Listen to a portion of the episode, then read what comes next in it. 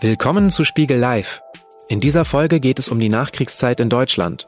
Wie erlebten die Menschen die ersten Jahre nach dem Zweiten Weltkrieg? Und wie stellten sie sich dem geistigen und politischen Neubeginn nach dem Untergang des Naziregimes? Nie zuvor in der deutschen Geschichte hat es einen so tiefen Bruch im Leben des Landes gegeben. Und innerhalb von vier Jahren bildeten sich in Deutschland zwei unterschiedliche Staaten. Über neue Wege und Irrwege im Nachkriegsdeutschland diskutiert Spiegelredakteur Uwe Klusmann mit Axel Schild, dem Direktor AD der Forschungsstelle für Zeitgeschichte und Professor für neuere Geschichte an der Universität Hamburg, sowie mit der Zeitzeugin Gudrun Sombrowski aus Hamburg. Das Gespräch wurde im Rahmen der Veranstaltungsreihe Spiegel Live im Januar 2018 im Hamburger Bucerius Kunstforum aufgezeichnet.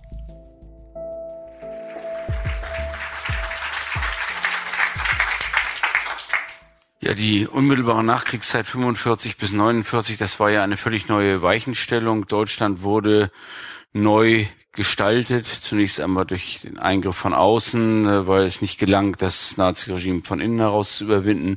Und das hatte unmittelbare Folgen für den Alltag äh, jedes einzelnen Deutschen. Wie hat sich der Blick auf diese Zeit verändert und wie hat diese Zeit äh, diese Weichenstellung unser Leben bis heute geprägt, Herr Professor Schild? Soll ich anfangen? Ja, okay. wenn Sie. Ja, gerne. Ähm, also die Zeitzeugen haben in einer Mischung gelebt von Erleichterung, Bomben fielen nicht mehr, äh, aber auch von Apathie, von Erschöpfung, die diese schweren äh, Zeiten vorher äh, verursacht haben und natürlich auch vielen Ängsten vor der Zukunft. Also auch zum Beispiel äh, viele, die auch unter Umständen begründete Ängste haben vor einer drakonischen Bestrafung durch die alliierten Besatzungsmächte. Ähm, dieser, ähm, die, die, diese Kategorie von äh, Gefühlen, das ähm, wurde eigentlich später von Politikern immer als Zusammenbruch mit dieser Vokabel belegt, äh, in Westdeutschland zumindest. In Ostdeutschland hieß das Befreiung. Äh, wer äh, in Westdeutschland von Befreiung gesprochen hat, bis in die 1980er Jahre hinein, wurde eher verdächtigt, er wäre vielleicht Fellow äh, Traveler der Kommunisten.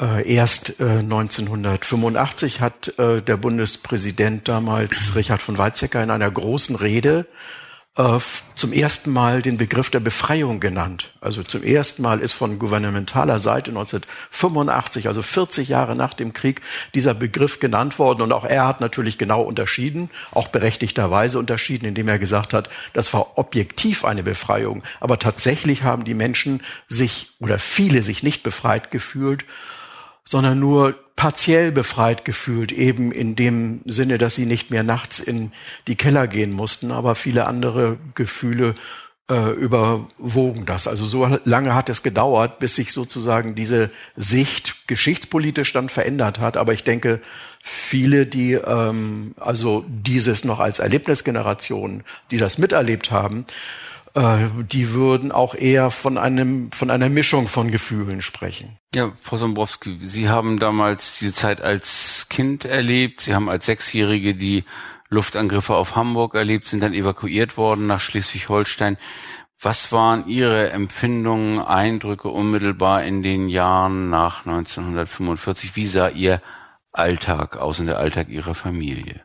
Also erstmal war es der Hunger, den wir hatten. Ähm, das war sehr gravierend. Ich erinnere mich an meine Mutter, die mit uns vier Kindern in die Kommandatur ging und äh, da so lange sitzen blieb, bis sie drei Brote kriegte. Das hat also bis abends spät gedauert. Die waren also furchtbar sauer, aber sie kriegte ihre drei Brote, weil sie die einfach brauchte. Und ich habe ganz furchtbar gelitten in der Schule. Es war ein Flüchtlingskind und Flüchtlinge saßen zu viert auf einer Bank. Die Einheimischen hatten also ihre Zweierbank. Es war natürlich klar, dass die Flüchtlinge Läuse kriegten, wie die also unentwegt hatten wir Läuse und ähm, dann kommt also so eine Kommandant, kommt so, ein, so eine Gesellschaft von der Gesundheitsbehörde und die machen ratzfatz. Die Haare werden gepudert und rasiert oder erst rasiert und dann gepudert und die Flüchtlinge Kinder standen nun alle auf dem Schulhof in der Ecke und wurden ähm, ausgelacht. Und ich hatte das große Glück, dass Feierabend war und meine Haare blieben hängen. Und ähm, das habe ich dann zu Hause erzählt und meine Mutter stellte fest, Kleiderläuse, alle hatten wir Läuse und die hat die ganzen Kleider in einen Backofen gebracht. Mein Großvater hatte eine Konditorei, da waren die Kleiderläuse weg und dann mit mit, mit, mit Petroleum die Haare eingeschmiert über Nacht. Das brannte furchtbar, dann wurde alles ausgekämmt. Und die Nissen, wenn die, die Eier von den Läusen, die knacken ja, aber nun waren sie tot, die knacken nicht. Und sie sagt, du musst dich jetzt ganz doll wehren in der Schule. Und es wurde sofort gesagt, ja, die Läuse sind weg, aber die Eier sind noch da. Und ich hatte, es waren alles, sag ich mal, Frauen, die das da saßen, bis auf einen Mann. Und ich sag, die knacken aber nicht. Und ähm, die waren kurz davor, mir die Haare zu schneiden, bis der Mann sagte, nun hören Sie doch mal einmal hin und prüfen das. Und die Eier waren tot und ich konnte meine Haare behalten. Es war wirklich eine Katastrophe, bis die wieder wachsen. Und wenn die dunkle Haare hatten, die Flüchtlingskinder, diese, Puder da drauf, es war eine Diskriminierung sondergleichen. Es war wirklich schrecklich. Und es war ja auch so, dass die einheimischen Mütter mit Eingemachten kamen und so und für die Lehrer und für die mir auf Fahrrädern brachten sie das, die Kinder brachten was und ich wollte das auch mal und habe ich meiner Mutter den letzten Speck geklaut und ähm, das hat furchtbare Tränen gegeben bei meiner Mutter, aber ich bin nicht beschimpft worden. Die Lehrerin hat es missachtet. Die hat dieses Päckchen einfach hinten auf eine Fensterbank gelegt. Ich habe also keine Anerkennung gekriegt. Ich habe in der Schule echt gelitten und ich war auch eine schlechte Schülerin. Denn werden Sie, gibt es so Sachen, dass also einer aus dem, vom Theater kommt, er sucht Engel, und Engel haben ja immer blonde Haare und ich wurde als erstes nach vorne. Sollte also nun ein Engel werden für eine Theateraufführung. Und eine Woche, meine Mutter erfuhr das und hatte also alte Laken und machte mir nun schon was. Und eine Woche später sollten die Engel nach vorne treten und da sagt die Klassenlehrerin, du aber nicht also Flüchtlingskinder durften keine Engel sein. Das wurde dann eine Einheimische. Und ich durfte auch nicht am Theaterstück zugucken. Das ging auch nicht, wurde auch nicht erlaubt. Also das ist, abgesehen von den Wohnungsverhältnissen, die wir erlitten haben, zwar schrecklich. Gab, gab es ja damals ganz starke Spannungen, gerade in Schleswig-Holstein auch und anderen Gegenden auch zwischen den Alteingesessenen und den Flüchtlingen, die kamen. Und das wurde zum Teil auch politisch instrumentalisiert. Also als jemand, äh, der in Flensburg geboren ist, zitiere ich jetzt mal den Landrat von Flensburg 1946, der schrieb damals, der Niederdeutsche sei, ich zitiere, gegen die Mulattenzucht, die der Ostpreuße nun einmal im Völkergemisch betrieben hat. Ähm, da stellt sich ja die Frage, ob nicht offensichtlich äh, Teile der, der NS-Ideologie und der rassistischen Ideologie äh, wie ein Boomerang quasi in die deutsche Gesellschaft dann zurückgekehrt äh, haben. Wie, wie muss man solche Äußerungen einordnen werden, Herr? So ja, also ich meine, das ist ja ein ganz ähm, aktuelles äh, Problem heute, also der, der Umgang mit äh, den ähm, äh, Migranten, die zu uns kommen oder kommen müssen auch. Und ähm, es ist äh, keineswegs eben so, wie es in Sonntagsreden dann lange verklärt worden ist, also die Aufnahme der Brüder und Schwestern, äh, die als Flüchtlinge hierher kamen, äh, sondern äh, es war eine sehr, sehr schwierige Situation, insbesondere für die, ähm, da muss ich vielleicht noch dazu sagen, früher gab es eigentlich nur den Begriff der Flüchtlinge. Also dass man spät, äh, später hat man dann äh, differenziert zwischen Vertriebenen, das waren die aus den ehemaligen äh, Ostgebieten, die nun also äh, wie es so schön äh, hieß, unter polnischer oder russischer Verwaltung standen. Äh, und den äh, Flüchtlingen aus der äh, DDR. Damals waren alle Flüchtlinge. Das war sozusagen die Signatur der Zeit. Das war dieser Begriff, die kommen von draußen. Und die sind tatsächlich zu einem großen Teil schlecht behandelt worden. Sie langten ja, man muss von den Größenordnungen, also äh, 1950 äh, bei der Volkszählung in der Bundesrepublik 7,5, nee, 7,9 Millionen oder sowas Vertriebene und 1,5 Millionen Flüchtlinge aus der DDR. Also äh, 25 Prozent der Bevölkerung der Bundesrepublik damals waren oder 20 Prozent waren Flüchtlinge Vertriebene. Und die langten zunächst mal an in agrarischen Gebieten, gern gesehen zum Teil von den äh, dortigen Bauern, weil sie nämlich billige Arbeitskräfte waren äh, und äh, also eigentlich nur für Kost und Logis äh, arbeiten konnten und unter miserablen Wohnbedingungen äh, zum Teil dann äh, untergebracht äh, wurden. Ab 1948, 49 wurde das aber schwieriger, nachdem es also eine richtige Währung gab.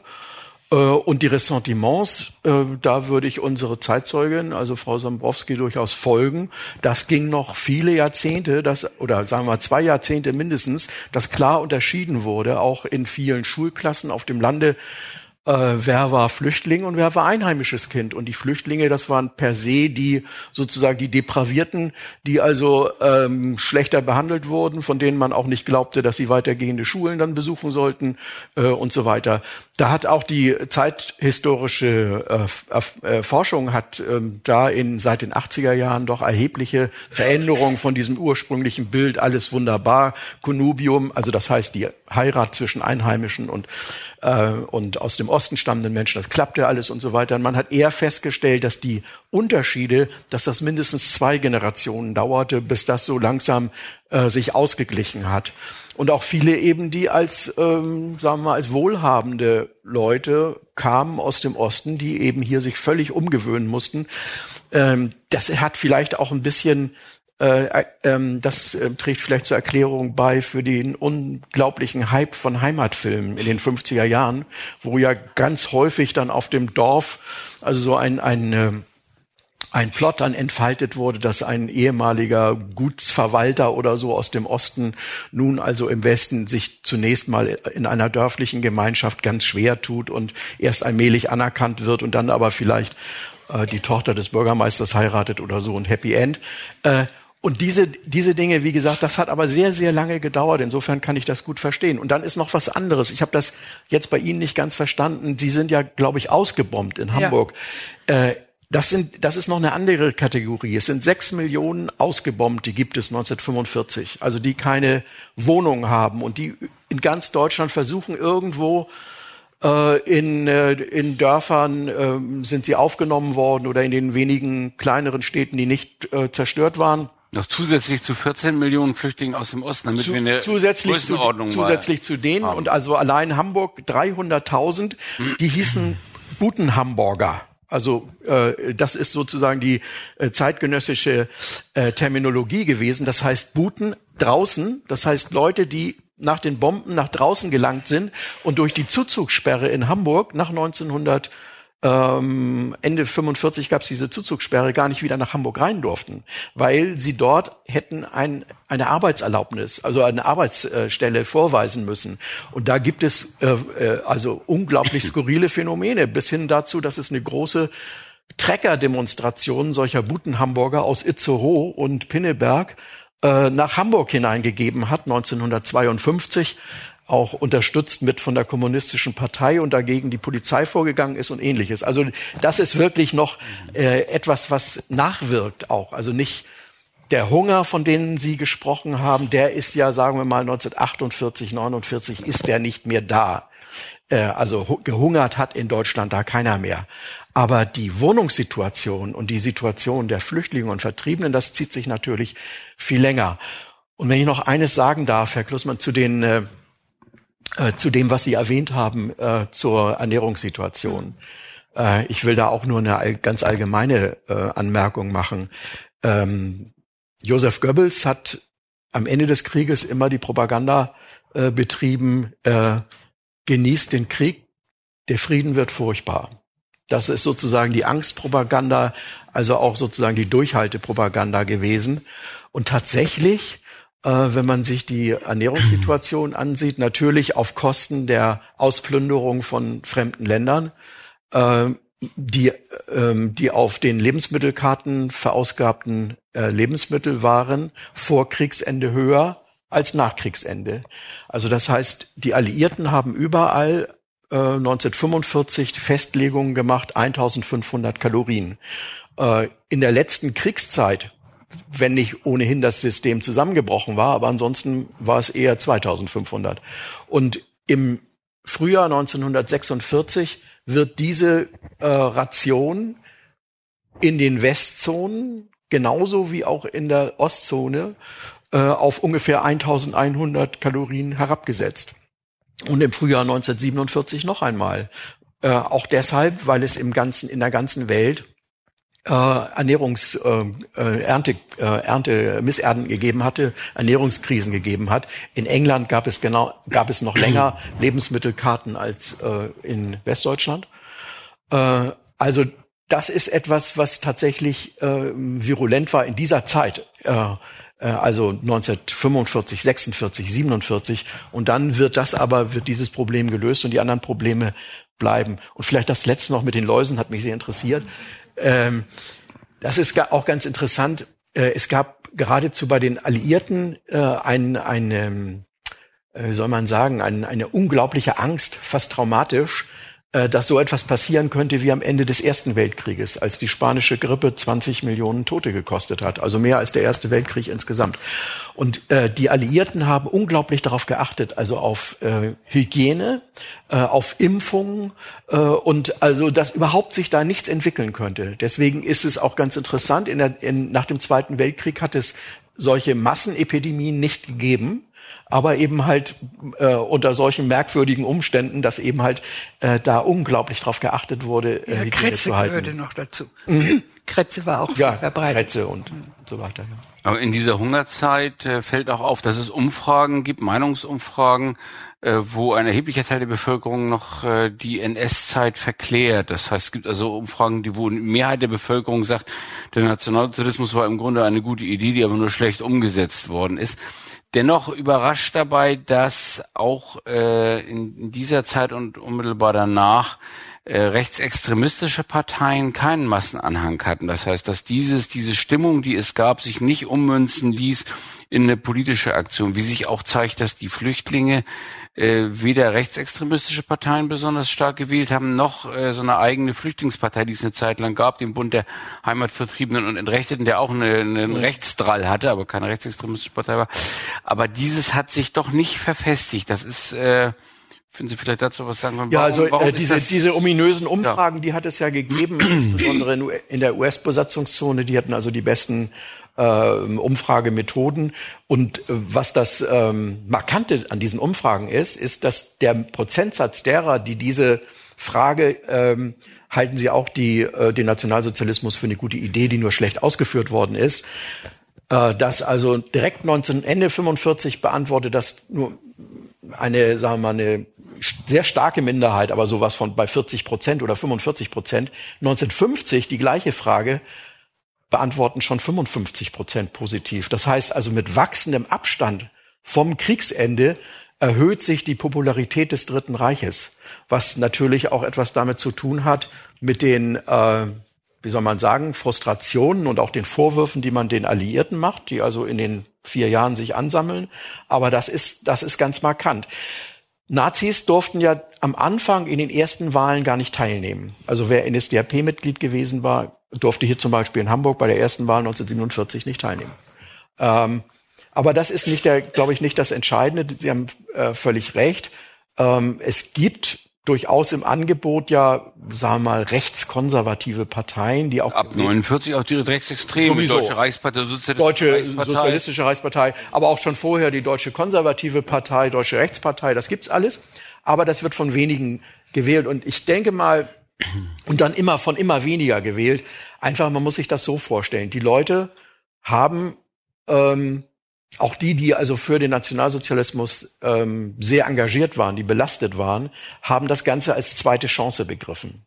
Und die zweite Chance hieß, nicht noch einmal sich offen rechtsradikal betätigen, aber äh, sich weiter zu betätigen, das durfte man ja. Also die, die, auch die politische Integration war möglich.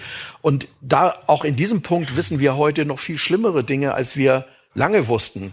Also es hat jetzt vor einem Jahr, glaube ich, einen äh, sehr interessanten Aufsatz gegeben, Uwe Danker in den Vierteljahresheften für Zeitgeschichte, nach ein großes Projekt. Da kommt raus, dass in Schleswig-Holstein, worüber wir sprechen, 1958 bis 1962 in der Legislaturperiode die ehemaligen NSDAP-Mitglieder die Mehrheit haben. Äh, in der Landesregierung oder im Landtag? Im Landtag. Mhm. In, in der Landesregierung ist es so, die erste Landesregierung 1950, da notiert der Innenminister in sein Tagebuch, ich bin der Einzige, der nicht in der NSDAP war. Äh, alle anderen in der Landesregierung, das ist die erste äh, CDU FDP-Regierung, glaube ich, äh, alle anderen waren in der NSDAP. Also das heißt, Integration äh, war sozusagen erlaubt und die rote Haltelinie ist nur, organisiert euch nicht nochmal in einer offen antisemitischen rechtsextremen Partei, dann greifen wir ein. Und äh, es gibt einen es gibt ein äh, interessantes Vorkommnis, das ist im Januar 1953, als äh, ungefähr 20 ehemalige NS-Funktionäre, Gauleiter, Reichspropaganda-Funktionäre äh, und so weiter, äh, die werden von der englischen Militärpolizei verhaftet. Die sogenannte Gauleiterverschwörung. Genau. Und die hatten versucht, die FDP zu unterwandern und hatten sie im Prinzip schon in Niedersachsen und in NRW in, in ihrer Hand. Ähm, die Alliierten durften zu diesem Zeitpunkt noch äh, eingreifen bis 1955, weil äh, auch nach Erlass des Grundgesetzes konnten alliierte äh, Polizei konnte eingreifen, wenn das Grundgesetz, also wenn die innere Ordnung der Bundesrepublik gefährdet schien. Und dann wusste man spätestens, also das haut nicht hin. Und warum auch? Ich meine, spätestens, sagen wir mal, 53, 54 war doch klar, alle Versprechen, die Hitler gemacht hat, die waren nicht eingetroffen. Aber das gute Leben, was man sich vielleicht auch davon versprochen hatte, die Bundesrepublik war wirtschaftlich ein Erfolgsmodell geworden. Das ließ sich da schon absehen. Und ab da hat man sich integriert. Die meist, also äh, ein äh, Historiker-Kollege von mir hat mal äh, gesprochen vom äh, äh von dem heilsamen Opportunismus, also äh, dem Opportunismus, der eben halt da durchaus Gutes äh, bewirkt hat. Könnte man länger dis mhm. darüber diskutieren. Äh, es gibt ja über die unmittelbare Nachkriegszeit auch eine ganze Reihe von Mythen. Äh, es gibt die Vorstellung, Frauen hätten vor allem als Trümmerfrauen die Trümmer weggeräumt. Es gibt äh, verbreitet die Vorstellung, dass die Leute sich vor allem von Kehrpaketen ernährt hätten.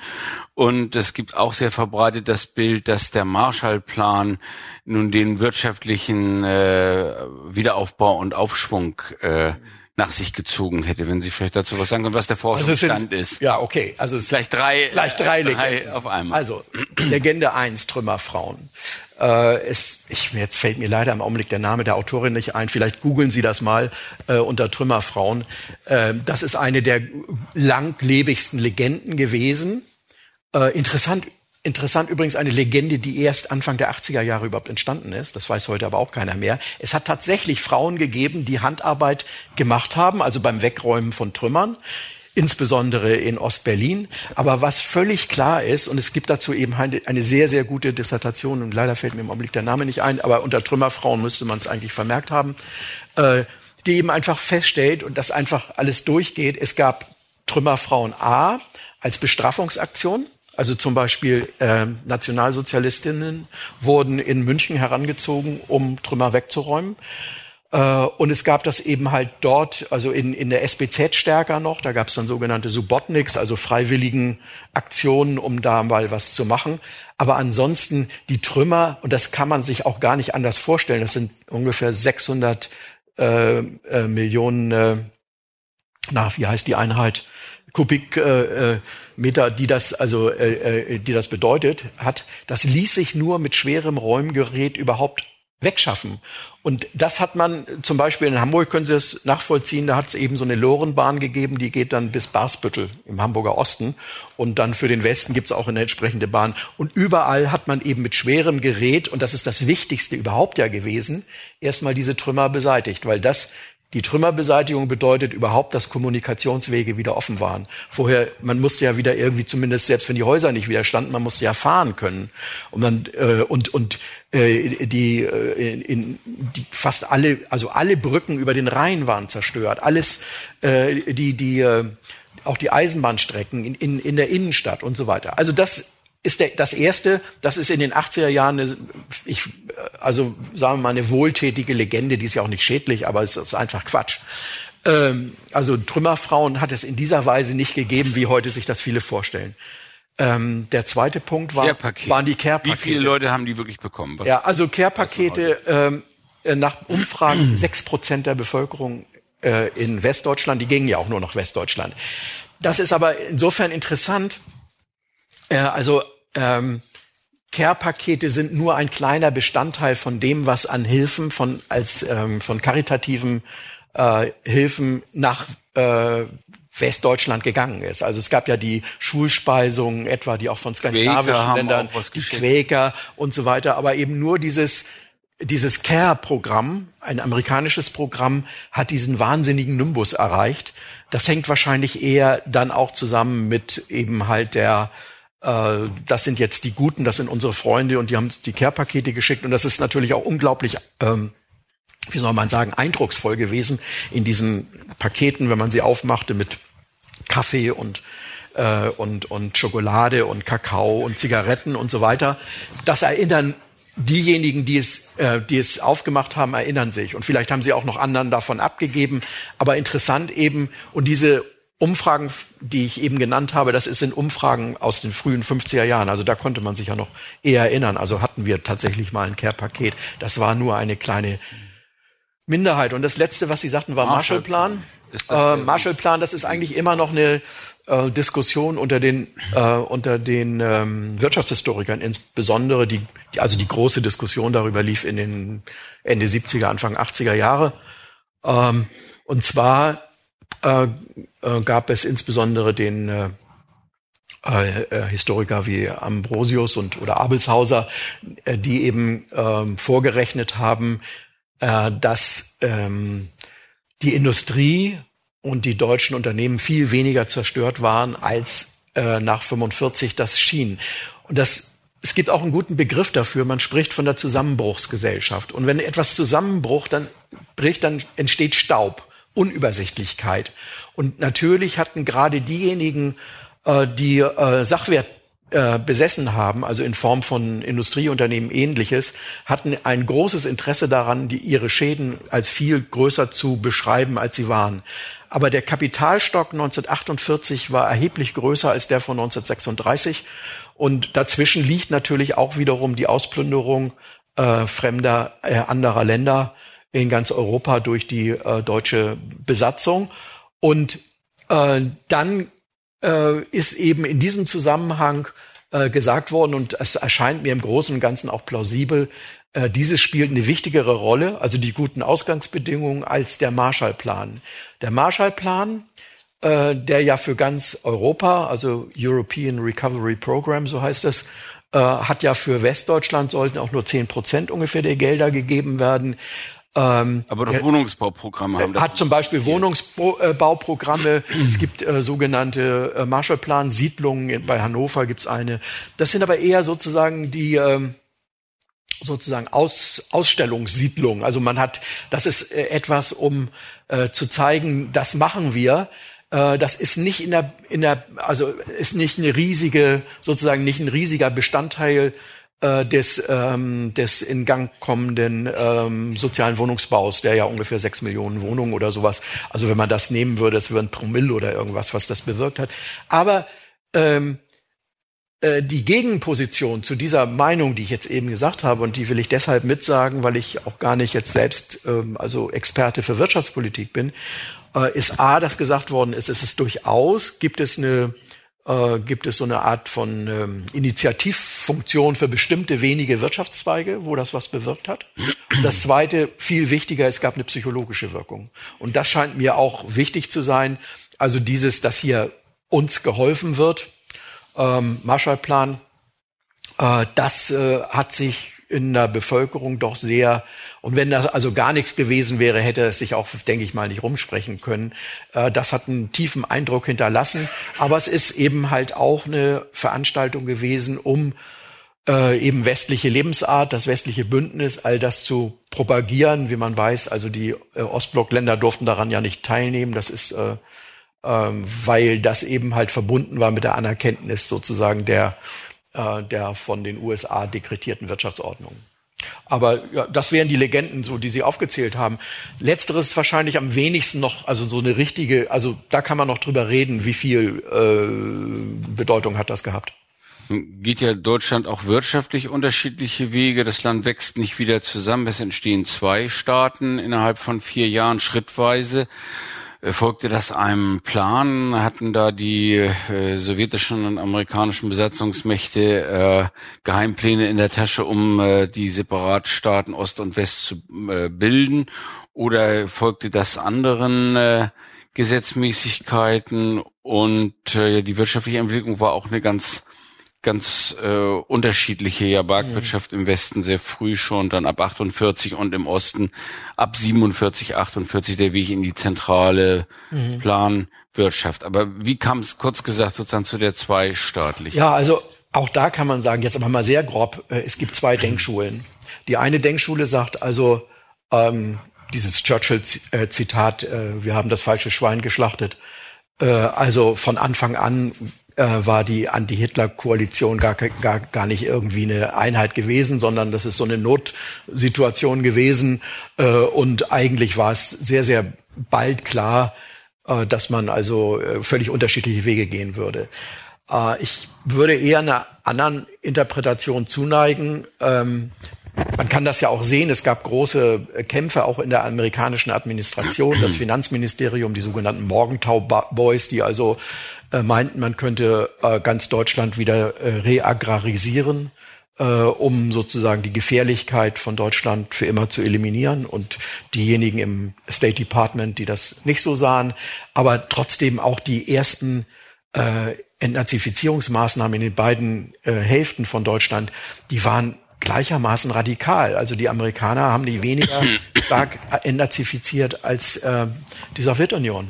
Ähm, und dann natürlich dachten die, wenn sie in Potsdam zusammensaßen und von Demokratie und so weiter sprachen, meinten die schon was Unterschiedliches, sicherlich. Also in, in äh, Ostdeutschland, die sowjetische Besatzungsmacht, dachte an das, was dann als Volksdemokratie äh, dann doch nicht eine Demokratie war. Äh, aber ob das, ob dieses so forciert war, äh, es gibt ein schönes, ähm, schönes Zitat Nein, das ist der Titel eines Buches, den ich, das ich empfehlen würde von einem äh, guten Kollegen, äh, Wilfried Loth.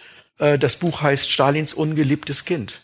Und man muss sich das einfach ja vorstellen. Also das heißt, seine These war oder ist, dass äh, in der sowjetischen äh, Machtgefüge äh, es durchaus eben äh, Stimmen gab, die, äh, die dafür waren, eine deutsche Einheit anzustreben und Aber an, unter Neutralität nur. Und das ging nur, wenn unter Neutralität. Westdeutschland auf die Westbindung verzichtet. Klar, und, und, und das kann man natürlich auch als plausibel eigentlich ansehen. Deshalb, äh, weil, wenn man sich die beiden Hälften ansieht, natürlich der West, die westliche Hälfte war ja viel wertvoller, äh, auch wirtschaftlich wertvoller und so weiter. Äh, wenn man das ähm, in einem kommenden Kalten Krieg sich als neutral vorstellen wollte, dann glaube ich schon, äh, dass, ähm, dass es da also ähm, starke, also starke Möglichkeiten gegeben hätte, das ist die These von, äh, von Loth auch, äh, dass man unter diesen Bedingungen eine Neutralität bekommen hätte. Hat ja übrigens in Österreich auch bekommen. Mit dem Staatsvertrag 1955 hat Österreich mit neutralem Status äh, seine Einheit wiedergewonnen. Österreich war ja genauso in vier Zonen geteilt wie Deutschland. Nun ist ja in Westdeutschland der zweite deutsche Staat lange Zeit, jahrzehntelang gar nicht als Staat wahrgenommen worden, sondern als Ostzone, Sowjetzone. Frau Sombrowski, Sie haben da auch Ihre Erfahrungen gemacht. Sie haben Ihren Mann in der DDR kennengelernt? Nee, nicht in der oder? DDR. Ich habe ihn in Hamburg aber kennengelernt. Hamburg, aber er kommt, stammte aus der DDR. Ja, er war ein sogenannter Ostzonaler. Erzählen Sie mal, wie, wie war dieses Verhältnis sozusagen der Mann aus dem, äh, aus äh, dem Osten, war, aus der also, Zone? quasi ja. ein, ein deutscher zweiter Klasse. Man hat mit dem Kopf geschüttelt, dass ich also so mir einen Mann ausgesucht habe, die taugen doch nichts. Also so war das. Also Ostzonale heiratet man nicht. Aber ich mochte den nun ganz gern. Und also da wurden wirklich, das, das war ganz schrecklich, ne? Ich erinnere aber auch, dass ich dann in die DDR fuhr und ich sollte mich da im Hausbuch eintragen und ich schrieb Deutsch. Und ich kriegte eins auf den als Deckel. Staatsangehörigkeit, als Ja, ja. Ähm, aber nein, ich hätte das Wort Deutsch gibt's überhaupt nicht. Ich bin BDR ne? und BRD. Und ähm, das war für mich, ich bin sehr unpolitisch gewesen und bin ich auch noch. Ähm, das waren dann so diese Geschichten, die man erlebte. Also ein Ostzunlala kam nicht in Frage. Mhm. Naja, aber ich meine, es gab in Westdeutschland gab es ja natürlich ähnliche Tabus, also die wir alle, ähm, die wir in den 50er, 60er Jahren in die Schule gegangen sind, also noch vor der neuen Ostpolitik, äh, erlebt haben. Also die, ähm, die Atlanten, die Wandkarten, wo also ganz dick die Grenzen äh, des ehemaligen Deutschen Reiches äh, waren und äh, man eigentlich kaum erkennen konnte, nur so eine gestrichelte Linie, äh, wo West- und Ostdeutschland ähm, äh, aneinander Grenzen. Und das war, betrifft ja auch die Medien. Ähm, also, äh, dass man äh, die Wetterkarte nach der Tagesschau, die hatte auch diese äh, äh, diese die, äh, diese Grenzen. Und äh, übrigens auch der SPD-Parteitag, ich glaube der letzte von 1964 noch. Und mit der Überschrift 63. Ja, 64 gab es auch in Karlsruhe, aber da stand äh, da stand drunter dreigeteilt niemals und darüber war diese Karte äh, mit den Grenzen von 1937 und äh, diese äh, dieses war auch äh, also bis zu, eigentlich bis zuletzt also bis in die 70er Jahre hinein zumindest. Ich bin ja, also 70 habe ich die Schule verlassen, das weiß ich nicht mehr, wie das dann weiterging. Aber ähm, war das also auf jeden Fall auch im Unterricht. Wir kriegten, wenn wir DDR schrieben, wurde das angestrichen als Fehler. Man musste zumindest DDR in Anführungsstrichen schreiben. Und in den Springer-Zeitungen hatten wir vorhin gerade drüber gesprochen, noch geht das, glaube ich, noch bis zur Wiedervereinigung. Ähm, also man konnte wahlweise auch noch äh, Mitteldeutschland schreiben ähm, oder, oder SBZ oder äh, vielleicht auch noch Pankow-Regime. Das wäre auch noch durchgegangen. Also das sind ja alles die, ähm, die, die Bezeichnungen, die sozusagen hier offiziös waren.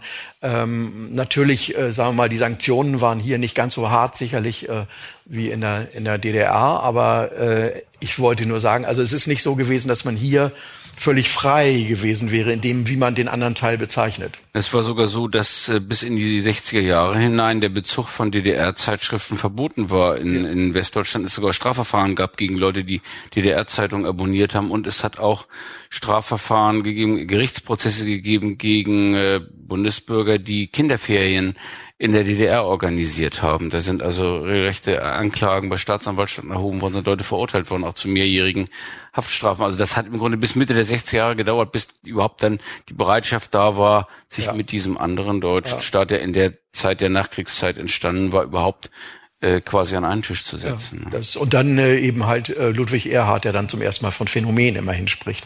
Also die DDR als Phänomen bezeichnet, wo man dann drüber rätselte, was ist, ist das vielleicht genau. Und ähm, dann äh, eigentlich tatsächlich erst äh, 69 äh, tatsächlich sozusagen der Gesamtumschwung von der äh, von den offiziellen Bezeichnungen dann kommt. Ja, aber offensichtlich gab es ja auch da durch die Flüchtlingsbewegung aus dem Osten soziale Veränderungen in der Weise, dass äh, die oberen Schichten und die oberen Mittelschichten aus der DDR weitgehend das Land verlassen hatten und nach Westdeutschland gegangen waren äh, und der erste ständige Vertreter der Bundesrepublik in der DDR, Günter Gauss, auch ehemaliger Chefredakteur des Spiegel, hat mal den Begriff des Staatsvolks der kleinen Leute geprägt, das mhm. charakteristisch ist für die DDR. Ist das möglicherweise auch etwas, was bis heute auch die ja sehr unterschiedlichen Wahlergebnisse in Ost- und Westdeutschland erklärt als ein Nachkriegsfolgesyndrom? Also zumindest äh, ist, ist, ist dieses Zitat von Günter Gauss durchaus ähm, Treffendes, über das man äh, nachdenken kann. Ähm, denn es ist ja tatsächlich so, dass ähm, die DDR ähm, in dieser Fluchtbewegung von drei bis vier Millionen bis 1961, also bis zum Mauerbau, äh, hauptsächlich also eben doch, äh, sagen wir mal, besser gebildete Schichten, ähm, diejenigen, die studiert hatten und so weiter, verloren haben, was natürlich wiederum in Westdeutschland für viele Betriebe und Unternehmen sehr gut war, weil sozusagen die Forschungs- und Entwicklungskosten äh, nicht selbst aufgebracht werden mussten, was natürlich die DDR noch weiter äh, ins, äh, in, den, in den Rückstand äh, gebracht hat. Ähm, und ähm, dass, dass so etwas lange nachwirkt, das glaube ich schon. Also die DDR hat immer natürlich auch eine ganz schmale ähm, Schicht von sehr gut verdienenden. Also wenn man mal guckt, also die freien Berufe in der DDR, also auch die Ärzte oder so, die haben Vielfaches von den Funktionären der SED verdient, interessanterweise. Also äh, die hat man dann natürlich schon versucht zu halten. Auch bei, äh, ähm, auch bei der Entnazifizierung ist es so, dass merkwürdigerweise, also die Charité oder so in Ostberlin, die wird fast ausgeklammert. Also da, weil man die Leute braucht. Äh, was man nicht. Bei Herzspezialisten kann man nicht fragen, ob er eine NSDAP e bei der muss genau. Herzen lieber, lieber nicht. Also lieber äh, sollen die gut operieren können oder Zahnärzte oder ähnliches. Und wo hätte man die so schnell hernehmen sollen? Während man also bei den Lehrern in unglaublicher Weise ja radikal einen ganzen Berufsstand sozusagen erstmal rausgetan hat und dann mit den sogenannten Arbeitern, Bauern, Fakultäten. Ich empfehle das schöne Buch von Hermann Kant, den Roman Die Aula. Ja äh, also äh, die dann sozusagen einen äh, äh, Neulehrer dann irgendwie versuchte ganz schnell zu rekrutieren und ich denke mal, das wird auch einige Einbußen gegeben haben dadurch im, in, in dem, was also im Bildungssystem möglich Gab's war. Gab es Lehrer, die anfangs Karnickel mit äh, Kaninchen mit R äh, schreiben Ja, ja genau. Wollten. Ja. Das Nicht so schlimm, wenn sie ideologisch gefestigt waren immerhin und wussten, wussten, wer der Klassenfeind ist, dann war das mit den Kaninchen nicht so schlimm vielleicht dann, aber was aber auch bis zum, zum Ende der DDR dazu beiträgt, dass die Lehrer einen bestimmten Ruf hatten in der Bevölkerung als eben besonders äh, treue Schafe des äh, ja. Regimes. Ne? Ja, in, in, interessant ist ja sowieso interessant. Also die Intellektuellen, die noch in der DDR waren, waren ja nun nicht diejenigen, obwohl das heute vielleicht so aussieht von dem, was heute aus als äh, Dissidentenszene geschildert wird, wo man ja unglaublich übertriebene Vorstellung von dem hat, was Anfang 89 äh, numerisch da war. Das waren ja sehr wenige. Aber ähm, die Unzufriedenheit kommt von der allgemeinen Bevölkerung, die also ihre Konsummöglichkeiten äh, nicht mehr befriedigt sieht und äh, eine politische Unzufriedenheit kommt natürlich hinzu. Da will ich nämlich eins noch ergänzen. Ähm, das ist ganz interessant. Ich sagte vorhin, man unterscheidet dann zwischen Vertriebenen und Flüchtlingen auch in der Gesetzgebung der 50er Jahre bereits. Und äh, die Flüchtlinge aus der DDR sind wiederum aber, ähm, was man heute gar nicht mehr weiß, in den 50er Jahren bis 1961 zu knapp 10 Prozent nur als politische Flüchtlinge anerkannt worden. Also 90 Prozent galten auch in den 50er Jahren als sogenannte Wirtschaftsflüchtlinge. Sie kriegten ja natürlich ihren deutschen Pass, weil sie ja nach, auch nach dem Grundgesetz waren ja Deutsche, die darüber kamen, aber sie wurden nicht als politische Flüchtlinge anerkannt. Es gab ja drei Kategorien von Flüchtlingsausweisen, die Leute kriegten. A, B und genau, C. Und genau. C war für äh, Gefahr an Leib und Leben genau. geflüchtet. Das, das war wirklich der politische Flüchtling. Ja, das sind und die anderen, die eben sozusagen aus wirtschaftlichen Genau, Motiven, ne? das sind relativ wenige ja. mit dem C-Ausweis. Mhm. Aber interessant ist auch, dass äh, es ja 1946 einmal nur im Herbst 46 sogar halbfreie Wahlen im Osten gab. Äh, äh, halbfrei insofern, weil die Sozialdemokraten nicht teilnehmen durften. Die waren vorher zwangsverschmolzen worden mit der KPD äh, zur SED. Aber es gab damals noch als eigenständige Parteien, die CDU und die Liberaldemokraten, die äh, da auch äh, teilweise mehr Stimmen bekommen haben als die SED. Und die SED hat damals auch im Berliner Osten selbst nur mit 30 Prozent gar nicht so gut mhm. abgeschnitten. Das ist vielleicht auch interessant, dass die Sowjets damals einmal so ein Experiment mal gemacht haben, mal geguckt haben, wie ist denn sozusagen so die das Meinungsbild und haben das natürlich dann nie wieder ja. nie wiederholt. Das also im Prinzip gibt es zwei Traumata. Das erste sind die Wahlen in Österreich im November 45, wo die Kommunisten, die vorher in der Regierung Regierung schon sind mit, den, mit der ÖVP und der SPÖ zusammen, gerade mal fünf Prozent kriegen. Und dann sind sie auch nicht mehr in der Regierung. Nach, danach wusste man zumindest auch für Deutschland, sowas darf nicht nochmal passieren. Dann kommt die Vereinigung äh, SPD, KPD im März 1946 und dann äh, die Landtagswahlen, also in den damals noch bestehenden Ländern der SBZ im Herbst 46 und die Wahlergebnisse sind auch nicht so toll. Also die SED kriegt dann so mal 48 Prozent oder sonst was, aber immerhin, was man nicht geahnt oder auch gar nicht befürchtet hatte, dass also die bürgerlichen Parteien doch immerhin die starke, stärkere Hälfte sogar hatten. Und dann, danach wusste man, so geht's auch nicht. Und dann äh, kommt man eben dazu, dass man dann äh, den äh, sogenannten äh, Block äh, der, äh, der Nationalen Front und sowas bildet. Das ist dann unterschiedliche Bezeichnungen. Und dann bei der ersten Wahl, also die Volkskammer wird ja noch gebildet ohne Wahlen vorher. Äh, dann 1950 dann zum ersten Mal eben die mit dieser Einheitsliste gearbeitet, äh, die dann also bis 1989 äh, äh, dann das probate äh, Mittel ist zur äh, Stimmenabgabe, beziehungsweise wie man drüben sagte, Zettelfalten weil auch in, in der Regel auch äh, äh, das Geheimnis der Wahl, also eine Wahlkabine auch nicht da war und äh, und dann ja auch, äh, naja, dann, dann noch manipuliert wurde. Die, die Dummheit der DDR-Führung, also 89 dann äh, noch das Kommunalwahlergebnis noch weiter zu fälschen, weil eben bestimmte äh, Ziel- und Leistungsvereinbarungen, nennt man das heute bei uns, glaube ich, äh, geschlossen worden waren, dass man also dann noch von 83, 83 oder 93 Prozent unbedingt auf 99 kommen wollte. Und ja, ein Sargnagel, ein weiterer. Wobei die DDR äh, damals 49 ja im selben Jahr gegründet wird wie die Bundesrepublik, die Bundesrepublik etwas früher und äh, man aber nicht versucht, das sowjetische System dann zu übertragen schematisch, sondern man äh, hält sich noch diese bürgerlichen Parteien, die man aber in völlige Abhängigkeit bringt, in finanzielle, in politische Abhängigkeit und man gründet diesen zweiten deutschen Staat im Grunde als so eine Art Imitation einer parlamentarischen Republik. Ja. Also man hat sich schon noch bemüht, sozusagen so nach außen hin äh, zu sagen, das ist sowas ähnliches. Kommen dann ja sogar noch neue Parteien dazu. Also 1950 ja. die NDPD, also für ehemalige Soldaten und, äh, und gutwillige Nazis, die also äh, nun nett sein wollen, gegründet äh, ähm, die, die ähm, Bauernvereinigung, Demokratische Bauernpartei. Äh, Demokratische Bauernvereinigung und, äh, und die Massenorganisationen kriegen Kabinettssitze. Das ist natürlich nicht ganz parlamentarische Demokratie, äh, nicht Kabinett, sondern äh, Parlamentssitze. Parlamentssitze. Also das heißt die FDJ, FDGB, Kulturbund, Frauenbund und so weiter. Und ähm, was man sagen kann, natürlich, diese Parteien waren zum Teil, ähm, äh, war das eine Möglichkeit für Leute, die jetzt auf jeden Fall nicht in die SED gehen wollten, äh, aber sich trotzdem irgendwie am gesellschaftlichen Leben, äh, auch kommunal oder wie auch immer, äh, beteiligen wollten. Und diese Parteien hatten natürlich auch alle ihre eigenen Zeitungen ähm, und auch sonst einige äh, Posten zu vergeben. Das äh, muss man sagen. Also es gab viele äh, Bürgermeister, Oberbürgermeister, die eben halt auch nicht in der SED waren, sondern aus solchen Parteien kamen. Und wir wissen ja, dass das, was dann also die die nach 89 dann, also was als Blockflötenparteien dann die Diskussion, die es darum gab, nicht? Ja, liebe Frau Sambrowski, lieber Herr Schild, lieber Herr Klussmann, ich möchte mich bei Ihnen ganz herzlich bedanken. Ich wünsche Ihnen allen einen guten Nachhauseweg und freue mich darauf, Sie vielleicht auch bei unserer nächsten Veranstaltung in der Reihe Spiegelgespräche live im Bucerius Kunstforum hier wiederzusehen. Schön, dass Sie unsere Gäste waren heute Abend. Herzlichen Dank. Das war Spiegel Live, ein Gespräch über die Nachkriegszeit in Deutschland, entstanden in Kooperation mit dem Bucerius Kunstforum. Wenn Sie nun Lust bekommen haben, selbst eine der Spiegelveranstaltungen zu besuchen, finden Sie die nächsten Termine auf www.spiegel-live.de. Oder abonnieren Sie einfach diesen Podcast, um künftig keine Episode zu verpassen. Spiegel Live finden Sie in allen gängigen Podcast-Apps wie Apple Podcast, Castbox oder auf Spotify. Und wenn Sie uns Feedback zu diesem Podcast senden wollen, schreiben Sie einfach an podcast.spiegel.de.